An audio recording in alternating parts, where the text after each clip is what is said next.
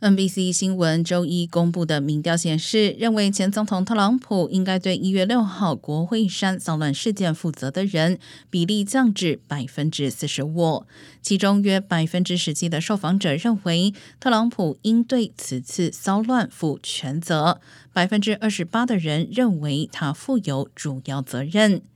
二零二一年一月事件刚发生时，民调显示百分之五十二的受访者认为特朗普有责任，但现在最新民调中认为特朗普对一月六号事件并不需要真正负责的人比例从当时的百分之二十九上升到百分之三十五。